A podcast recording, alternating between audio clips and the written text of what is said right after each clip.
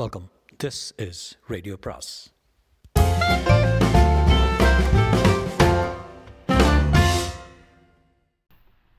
அனைவருக்கும் அன்பு வணக்கம். சுஜாதாவின் மற்றொரு சிறுகதை இன்று. சிறுகதையின் பெயர் விடுதலை வேட்கை. விடுதலை வேட்கை. காலை எழுந்து இரவு படுக்கப் போகும் வரை பரமேஸ்வரி வருடம் முழுவதும் ஒரே அட்டவ அட்டவணை அட்டவணைப்படி இயங்கினாள். குளித்துவிட்டு டிப்போவில் பால் வாங்கி வந்து காய்ச்சி பொங்குவதற்குள் வெந்நீர் வைத்து காஃபி தயாரானதும் கணவனை எழுப்பி மேசை மேல் செய்தித்தாளுடன் வைத்து பனியன் அண்டர்வேர் பார்த்து எடுத்து வைத்து சட்டை பேண்ட்டுக்கு இஸ்திரி போட்டு குளித்து வருவதற்குள் தோசை அல்லது இட்லி மேசை மேல் வைத்து கணவன் ஆஃபீஸ்க்கு எடுத்துச் செல்ல டிஃபனோ தயிர் சாதமோ எடுத்து கொடுத்து ஃப்ளாஸ்கில் காஃபி, கை துடைக்க டவல்.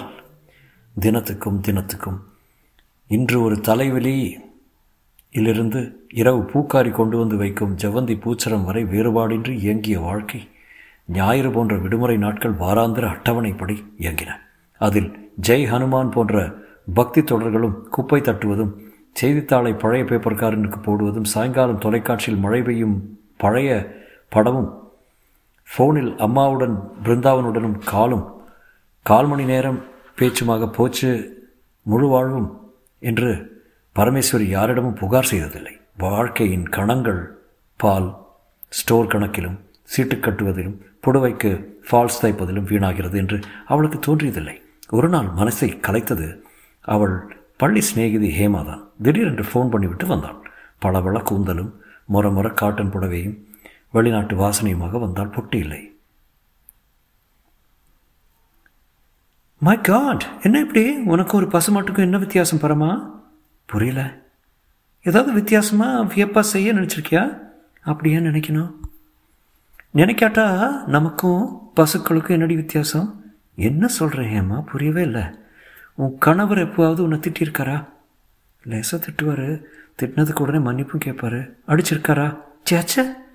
எப்போவாவது உன் வாழ்க்கையில் சொல்லிக்கும்படியா பரவசம், விபத்து, திருட்டு, கொள்ளை ஏதாவது நடந்திருக்கா? என்னென்ன வார்த்தையெல்லாம் சொல்கிறேன் ஏம்மா, அப்படியெல்லாம் நடந்தால் தான் வாழ்க்கையா? உள்பாவடைக்கு நாடா கோக்குறது தான் வாழ்க்கையா? ஒருத்தர் ஒருத்தருக்கு ஒரு மாதிரி. கண்ணாடியில் பார்த்துக்கோ, உனக்கும் எனக்கும் ஒரே வயசு. இப்போவே மாமி மாதிரி இருக்கேன். என்ன ட்ரெஸ்ஸு காலங்காத்தால்? ஒரு நைட்டிங் ஒரு நைட்டினும் இல்லாமல் ஹவுஸ் கோட்டுன்னு இல்லாமல் சின்ன வயசில் என்ன அழகாக இருப்பேன். குழப்பறேம்மா, ஒரு நாள் கூடவா வெளி உலகம் எப்படி ஏங்குறதுன்னு காட்டுறேன். பெண்கள் என்னவெல்லாம் செய்கிறா, எவ்வளோ ஃப்ரீயாக இருக்கா, தைரியமாக இருக்கான்னு காட்டுறேன். இவரை விட்டுட்டு எங்கே வர முடியும்? பத்து நிமிஷம் இல்லைன்னா பரமேஸ்வரியே பரமேஸ்வரின்னு அனுத்திடுவார். அது கூட பரமேஸ்வரி தானா? பரமா பரம்புன்னு செல்ல பேர் எதுவும் கிடையாதா? அதெல்லாம் அவருக்கு பிடிக்காது. அதான் உங்களுக்கு சொல்ல வார்த்தை சொல்ல வந்ததை நாக்கை கடித்து கொண்டு சட்டன் நிறுத்திவிட்டான். சரி சரி, எப்போ உனக்கு மாறுதல் தேவையோ அப்போ என்னை கூப்பிடு, வரேன்.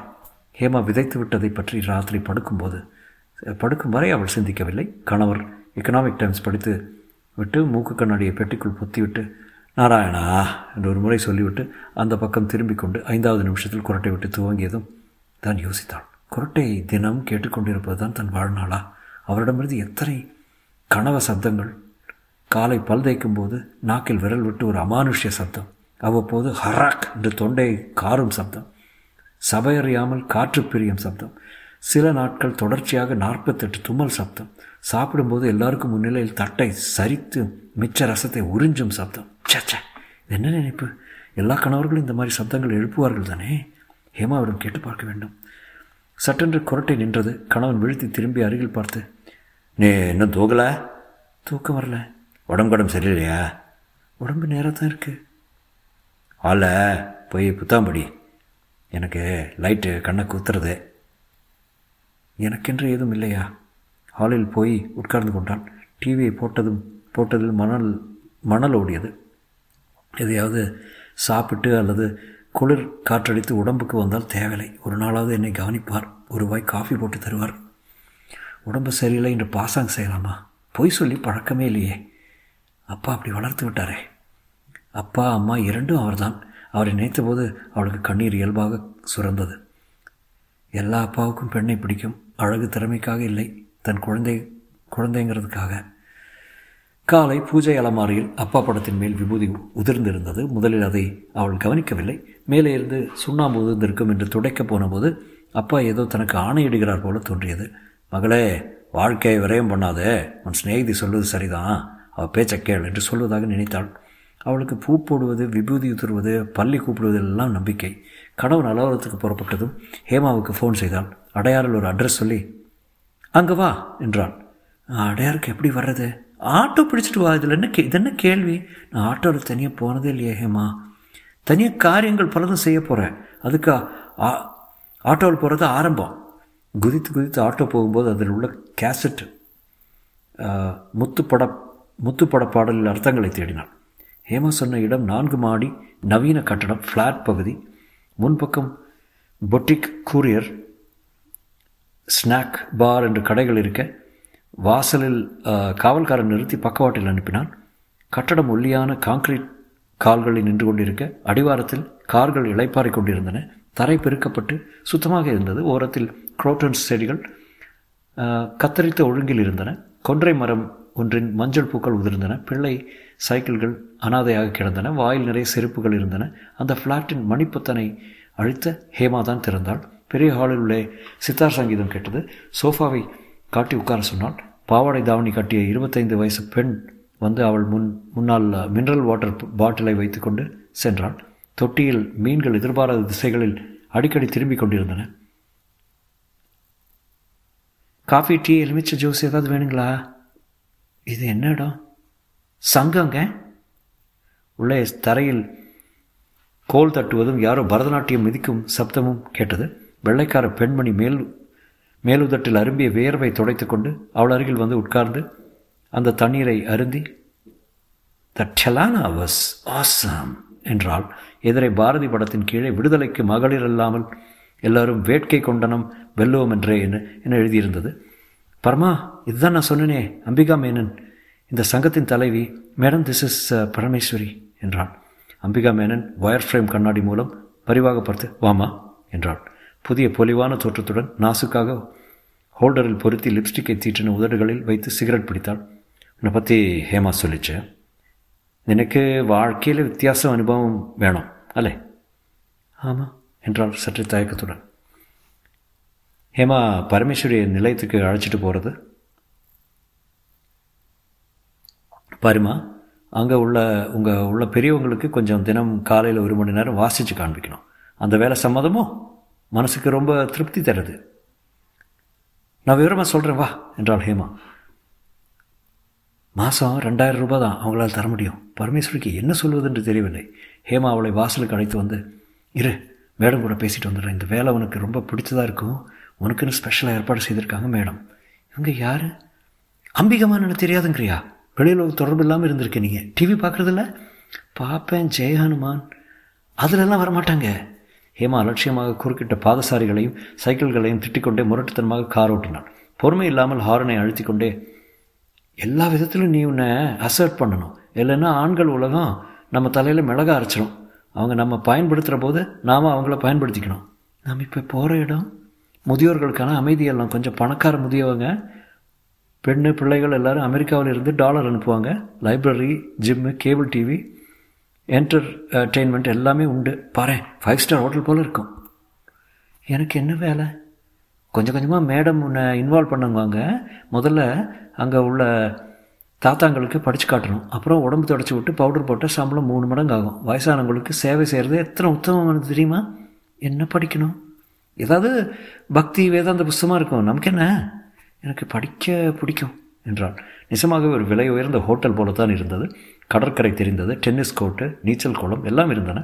பிரம்பு நாட்களில் பெர்முடா நிஜார் அணிந்து பல முதியவர்கள் கைப்பிரம்புடன் தரையில் ஊடாடி கொண்டிருந்தார்கள். சீருடை அணிந்த பெண்கள் அழைத்து செல்ல அவர்கள் தோளை அணைத்து கொண்டு சதா பேசிக்கொண்டு தட்டு தடுமாறிக்கொண்டு சென்றார்கள். சிலருக்கு வயது நூறுக்கு மேலே இருக்கும் போல தோன்றியது. ஹேமா ராகவேந்தர் ராவ் என்பவரின் அறையில் நுழைந்து, சார் இதுதான் பரமேஸ்வரி என்றாள். கலங்கிய கண்களுடன் அவர் பரமேஸ்வரியை பார்த்தார். உடைச்சு காட்டுறதுக்கு வந்திருக்கா? கம் மை சைல்ட் என்று ராகவேந்தர் ராவ் அவளை தோளில் அணைத்து உட்கார சொன்னார். தலையில் சொற்ப மயிராக இருந்தாலும் அழுத்தி வாரி டை அடித்து தேன் கலரில் இருந்தது. என்ன புஸ்தகம் படிக்கணும் தாத்தா? வாட்? கொஞ்சம் இறஞ்சி பேசு, ஒரு சைடு காது மந்தம். தாத்தாவுக்கு என்ன புஸ்தகம் பிடிக்கும்னு கே கேட்குறான் அப்படின்னு சொல்லு. என்ன புஸ்தகம்?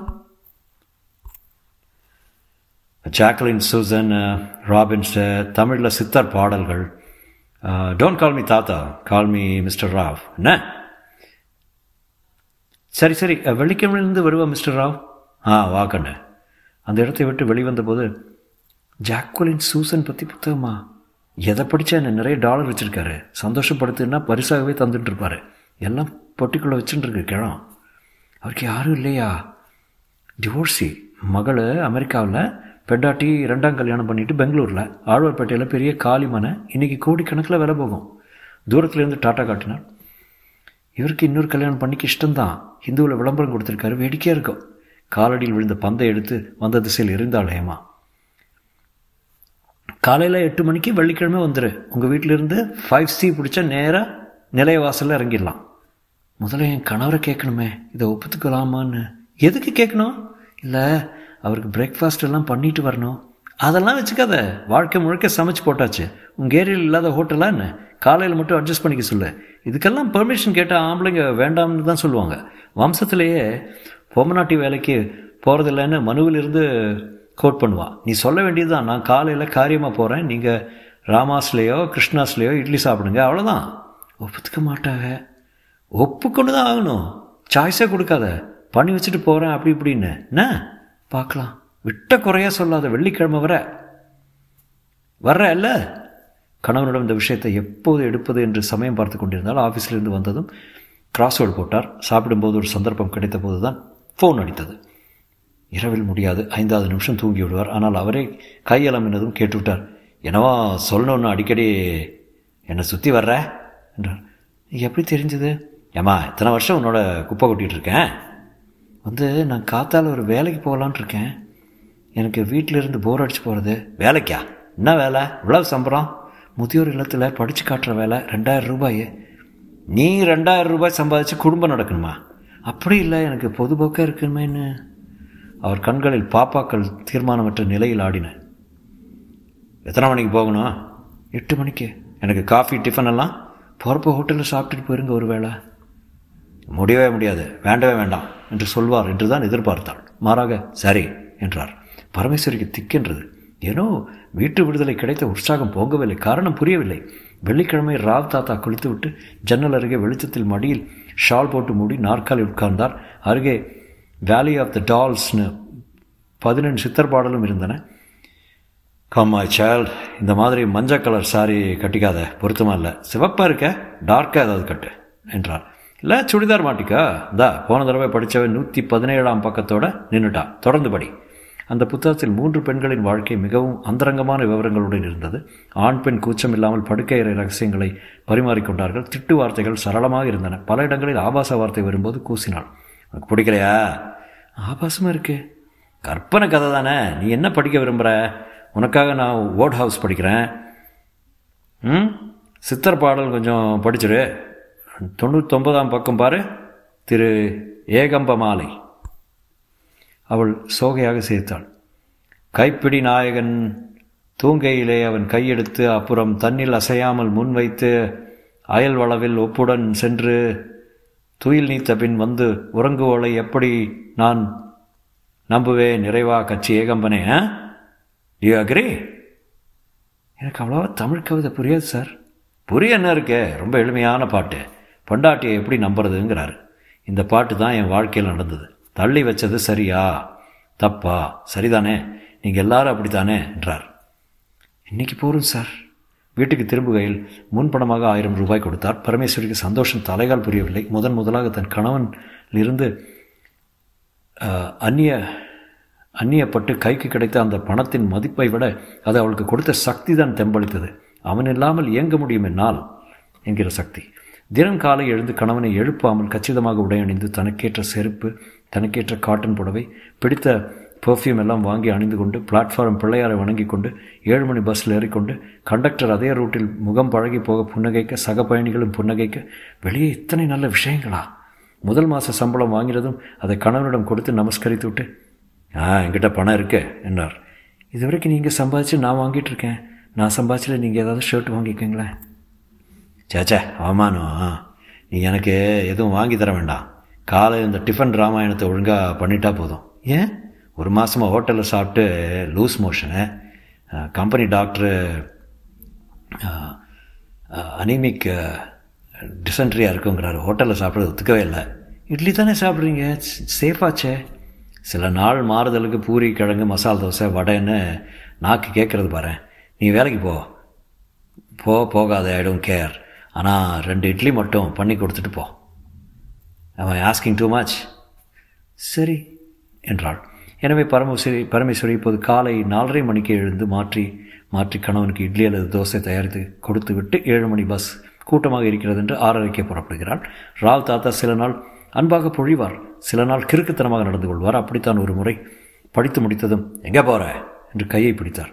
வா, எனக்கு பவுடர் போட்டு விடு, ஆழ்வார்பேட்டை சொத்தை வித்தா ஒரு கோடி வருங்கிறா, ஒரு கோடியை வச்சுட்டு நான் என்ன பண்ணுவேன், உனக்கு எழுதி தர்றேனே என்றவர் மிக அவசரமாக அவள் எதிர்பார்த்த இடங்களிலெல்லாம் தனது ஒல்லியான உலர்ந்த கையை உலவ விட்டதை சட்டென்று விலக்கி கொண்டு வெளியே வந்தாள். உடம்பு படபடுத்தது. வீட்டுக்கு போனதும் ஹேமாவுக்கு ஃபோன் செய்தாள். அவள் டாக்டர் மேனனுடன் இத்தாலியில் பெண்கள் மாநாட்டுக்கு புறப்படும் அவசரத்தில் இருந்தாள். என்ன விஷயம் சொல்லு. தாத்தா சரியில்லை ஹேமா. என்னாச்சு? கையே அலையிறது, கண்ணும் அலையிறது. அவ்வளோ தானே, இவருக்கு என்ன வயசு தெரியுமா? Nearing eighty. அவரால் என்ன பண்ண முடியும்? ஏதோ ஒரு பாசாங்க சந்தோஷத்துக்காக, பழைய ஞாபகத்துக்காக தான் கொஞ்சோண்டு பாக்கி இருக்குது சபலம். இதை டாலரேட் பண்ணுங்கிறியா ஹேமா? பாரு, உன்னை ஒரு நர்ஸ் மாதிரி நினச்சிக்குவேன். அடுத்த வருஷம் செத்து போகிறதுக்குள்ளே ஒரு அல்ப சந்தோஷம் கொடுக்குறோம்னு நினச்சிக்குவேன். உபதிரவம் இல்லாமல் பாசாங்க சந்தோஷம் அவரால் ஒன்றும் முடியாது. பிடிச்ச ஒரு தள்ளுகள்னா அந்த க்ஷணமே பிராணனை விட்டுரும். உனக்கு பிடிக்கலன்னா நேராக தாத்தா கிட்ட சொல்லிடு, இல்லை நாற்காலியை கொஞ்சம் தள்ளி வச்சுட்டு படி, தாத்தா புரிஞ்சுப்பார். பரமேஸ்வரிக்கு குழப்பமாக இருந்தது. தாத்தா தொட்டதால் கற்பு கலைஞ்சு போச்சுன்னு அந்த டைப்பா நீ? சொல்ல தெரியல ஹேமா, என்னமோ கம்பளி பூச்சி விடுற மாதிரி இருக்கு. ஹேமா இத்தாலிக்கு போய் வந்தபின் பெய்ஜிங் செல்லும் ஆயுதத்தில் முழு மும்முரமாக இருந்தால் ஒரு முறை சந்தித்த போது காரில் அவளை வீட்டில் கொண்டு விட்டாள். எப்படி இருக்க? தாத்தா தொந்தரவு பண்ணுறாரா? இல்லை ஹேமா, பாதி நாளைக்கு படிக்கிற போதே தூங்கிடுறாரு. கணவன் அவருக்கு டைனிங் டேபிள் மேலே இட்லியும் மோரும் வச்சுட்டா போகிறோம். சொன்ன பார்த்தியா, இப்போ லைஃப் கொஞ்சம் வித்தியாசமாக இல்லையா? உனக்கு தான் ஒரு தனி சுதந்திரம், தனியாக பஸ்ஸில் போகிறது, சம்பளம் வாங்குறது, சம்பாதிக்கிறத, உனக்குன்னு செலவு பண்ணிக்கிறது, எல்லாமே மாறுதலாக ஒரு விடுதலை போல இல்லை? இதுதான் விடுதலை ஆகேமா என்றாள் பரமேஸ்வரி. முற்றும்.